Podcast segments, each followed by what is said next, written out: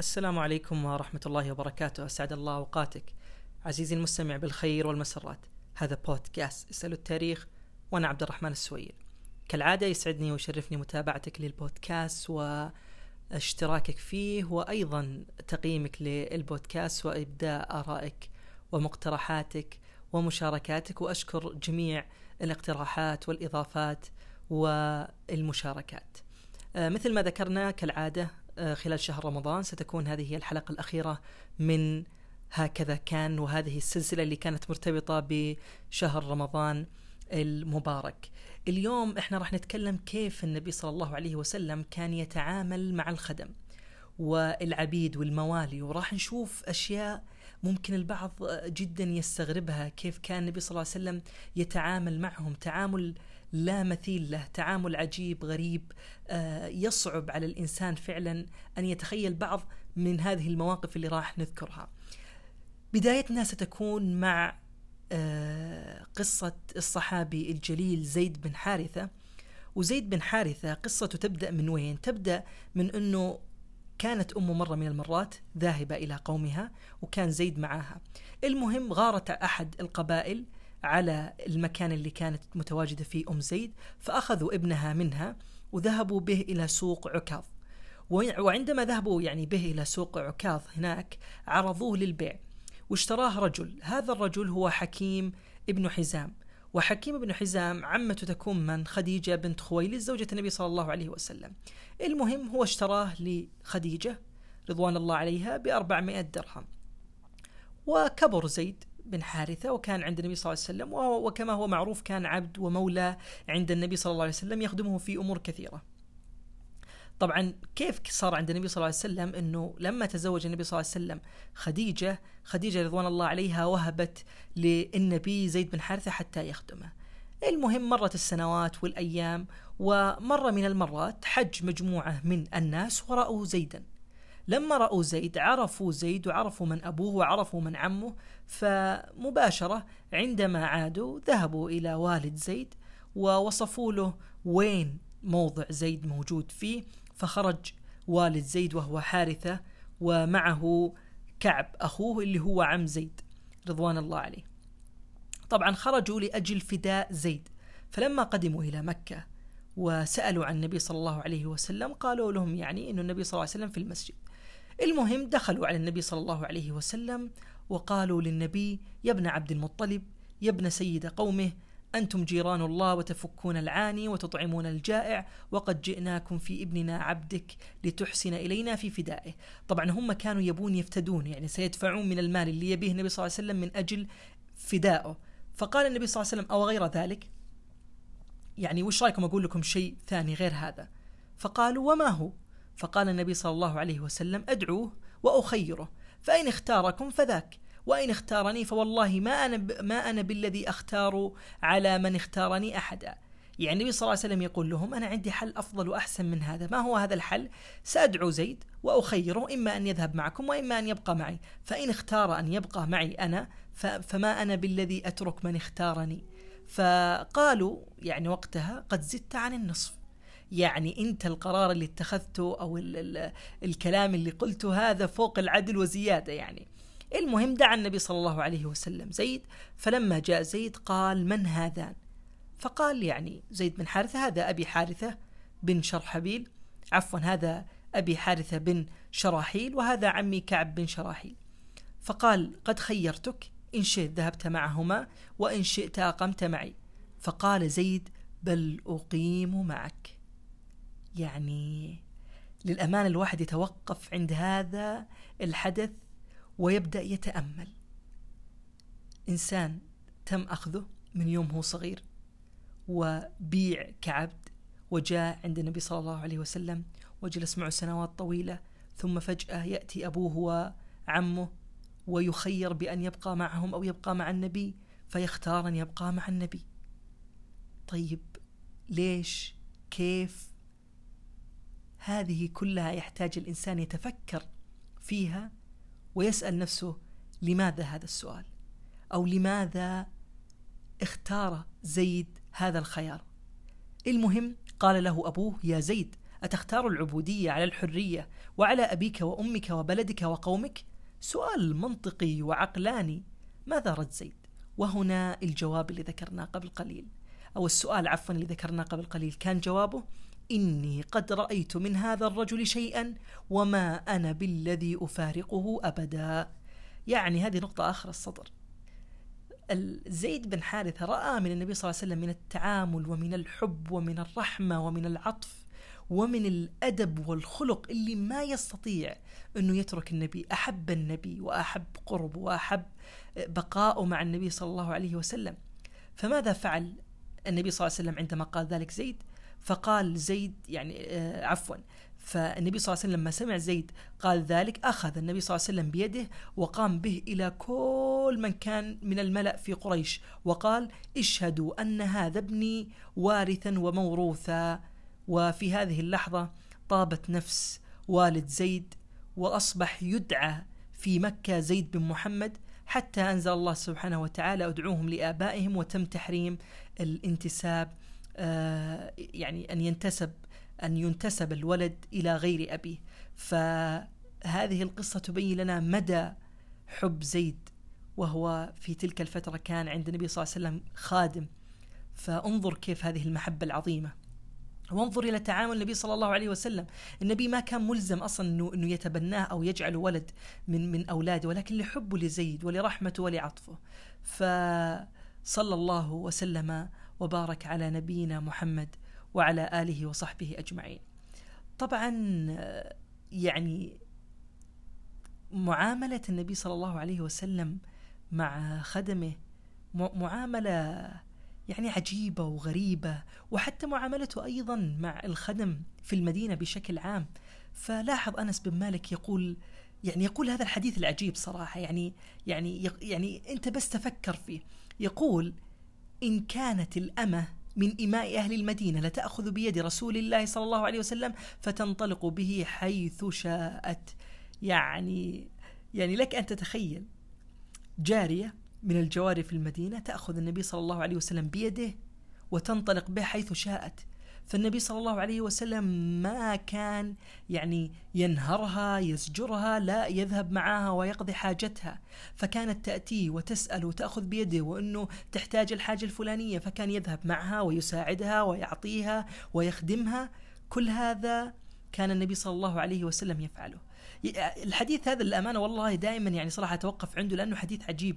كيف رحمة النبي صلى الله عليه وسلم؟ كيف تواضعه كيف إنه يعني ما كان يعني في في قلبه ذرة كبر ولا شوفة نفس على أحد بالعكس يجعلها تذهب بيده ويعني يقضي حاجتها. فسبحان الله يعني دائما وابدا النبي صلى الله عليه وسلم آه، أخلاقه عظيمة والله سبحانه وتعالى شهد له بذلك. طبعا هنا نقطة يعني الأمانة حابين صراحة ننوه عليها وفيها اختلاف ما بين العلماء مسألة أنه الأخذ باليد.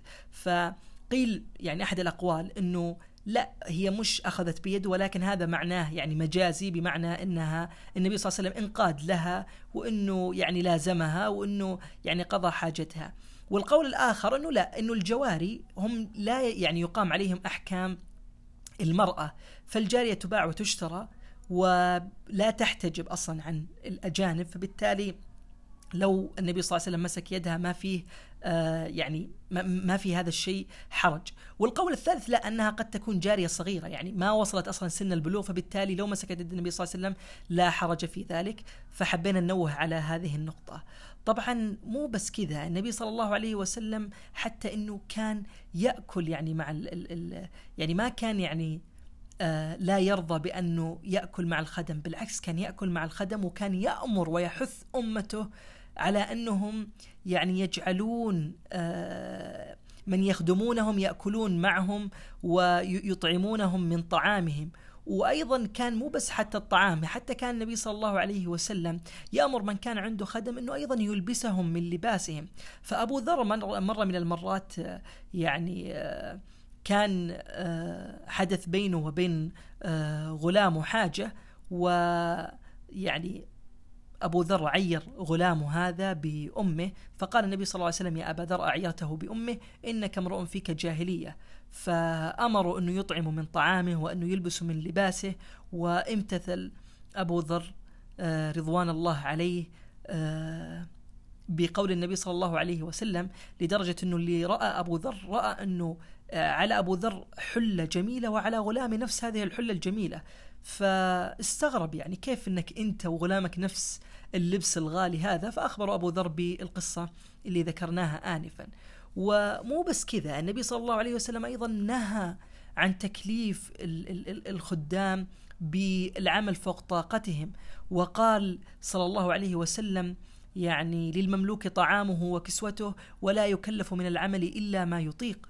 فكان ما يريد النبي صلى الله عليه وسلم أن يكلف احدا آه، من يعني أي أحد كان عنده عمل أن يكلف فوق طاقته. ويعني لاحظ هذه القصة شوف كيف النبي صلى الله عليه وسلم كان أيضا يتعامل مع الخدم. مرض أحد المرات آه، أحد الخدم عند النبي صلى الله عليه وسلم فذهب النبي صلى الله عليه وسلم يزوره وخادمه هذا لم يكن مسلما بل كان يهوديا.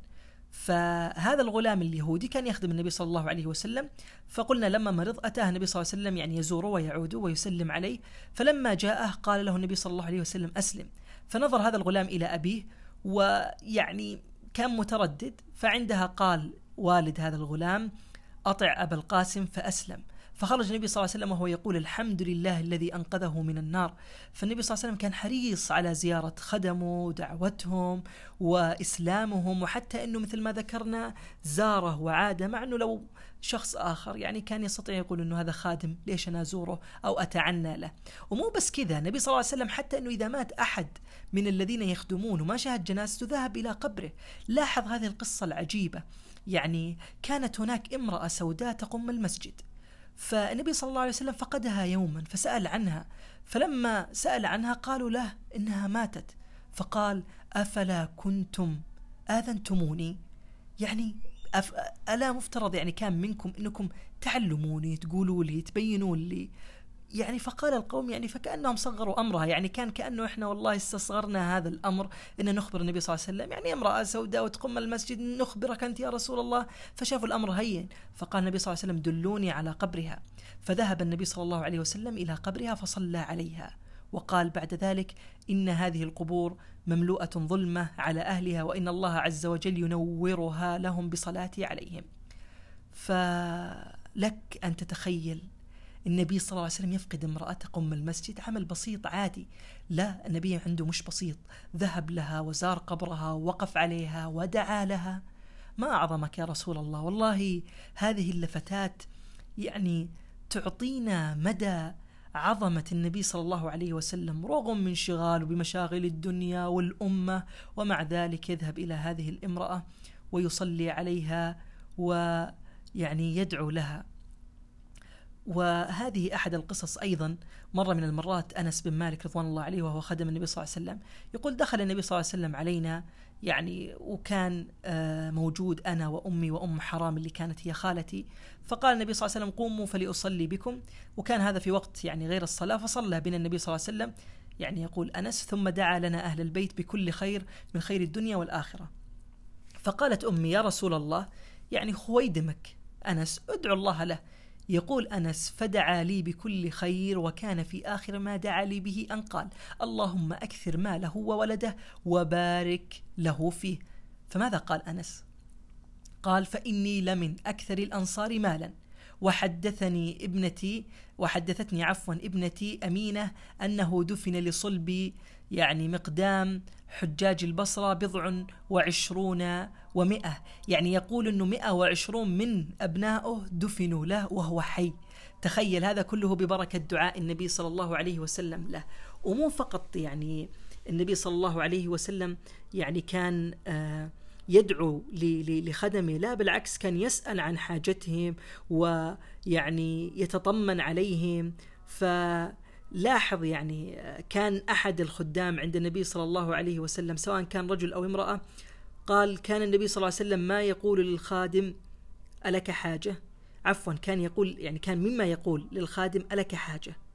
ف يعني النبي صلى الله عليه وسلم كان يسألهم يطمن عليهم يأخذ أخبارهم محتاجين شيء مع أنهم خدم. كان يستطيع يقول أنت المفترض أنك تسأل هل أنا محتاج؟ مش أنا اللي أنا أسأل هل أنت محتاج. لكن النبي صلى الله عليه وسلم كان مدرسة في الأخلاق ويعني يعني تخيل مرة من المرات جاء أحد الخدم إلى النبي صلى الله عليه وسلم وكان يخدمه فأتى له بوضوئه حتى يتوضأ.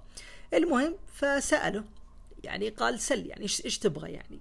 فهذا الخادم يعني قال يعني فكر فيها وش أسأل النبي صلى الله عليه وسلم؟ الدنيا الدنيا فانية فقال له يعني أسألك مرافقتك في الجنة. قال يعني النبي صلى الله عليه وسلم له أو غير ذلك؟ قال هو ذاك. فقال له النبي صلى الله, صلى الله عليه وسلم فأعني على نفسك بكثرة السجود.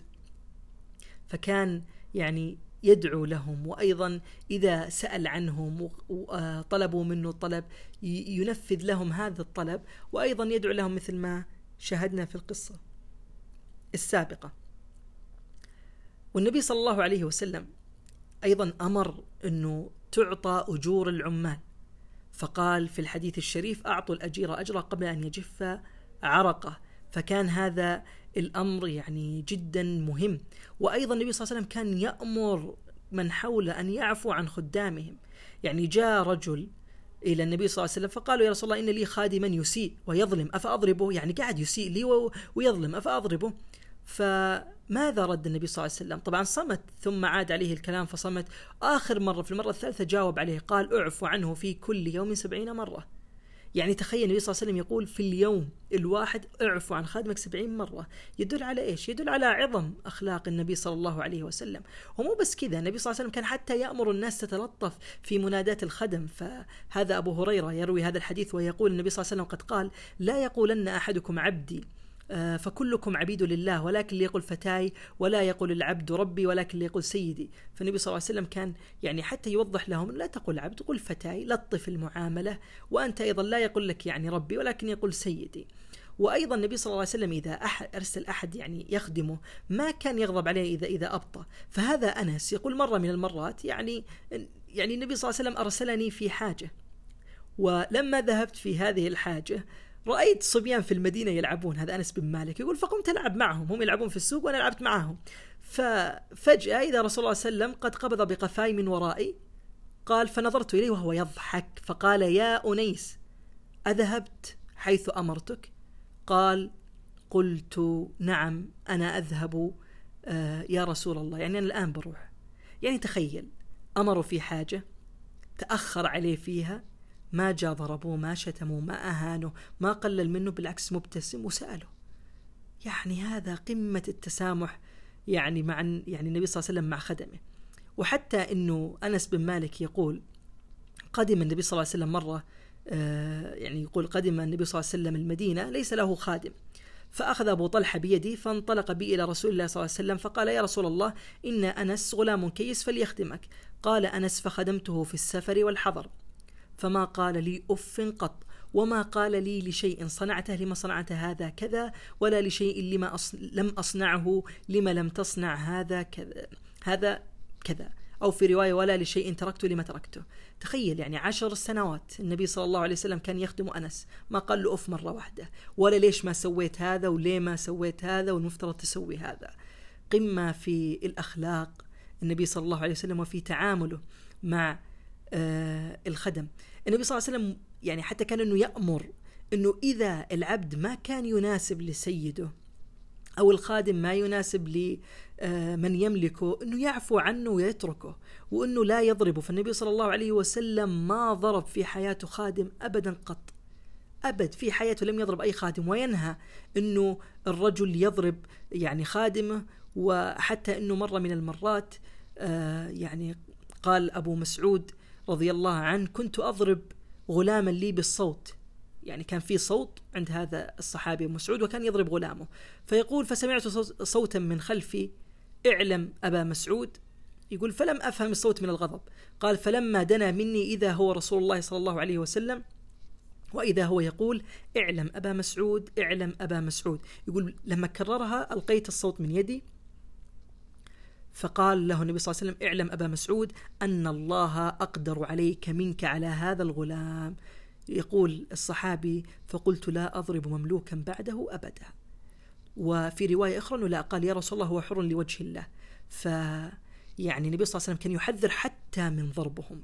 وأيضا يعني حتى النبي صلى الله عليه وسلم كان يدعو إنه يعني آه من يضرب يعني عبده آه إنه يعني يجعل كفارة هذا الضرب إنه يعتقه.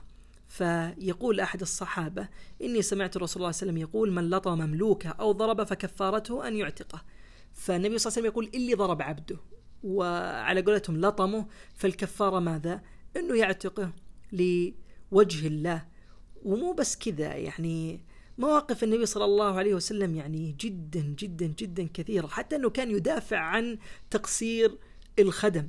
فأنس بن مالك يقول خدمت النبي صلى الله عليه وسلم عشر سنين فما أمرني بأمر فتوانيت عنه أو ضيعته فلامني. يعني تأخرت سويت ما لامني. فإن يقول فإن لامني أحد من أهل بيته يعني لو جاء أحد من أهل البيت النبي صلى الله عليه وسلم ولام أنس بن مالك ماذا يقول النبي صلى الله عليه وسلم؟ يقول دعوه. فلو قدر أو قال لو قضي أن يكون كان. يعني النبي صلى الله عليه وسلم يقول دعوه. لو مقدر أنه هذا الشيء يصير كان صار لكن مش مكتوب. فلاحظ كيف النبي صلى الله عليه وسلم كان يتعامل مع الخدم ولاحظ كيف كان تعامله بلطف ورحمة ورأفة بهم. اللهم صل وسلم وبارك على سيدنا وحبيبنا محمد عليه أفضل الصلاة وأتم التسليم. هذه كانت رحلتنا إلى هذا اليوم وقصتنا في هذا اليوم وهذه هي الحلقة الأخيرة من سلسلة هذا كان اللي كانت مرتبطة بشهر رمضان المبارك. أسأل الله سبحانه وتعالى أن يعيد علينا رمضان سنوات عديدة وأزمنة مديدة وحنا بخير وصحة وعافية. ولا تنسونا أبدا من صالح دعواتكم ونستودعكم الله الذي لا تضيع ودائعه. كونوا بخير في أمان الله.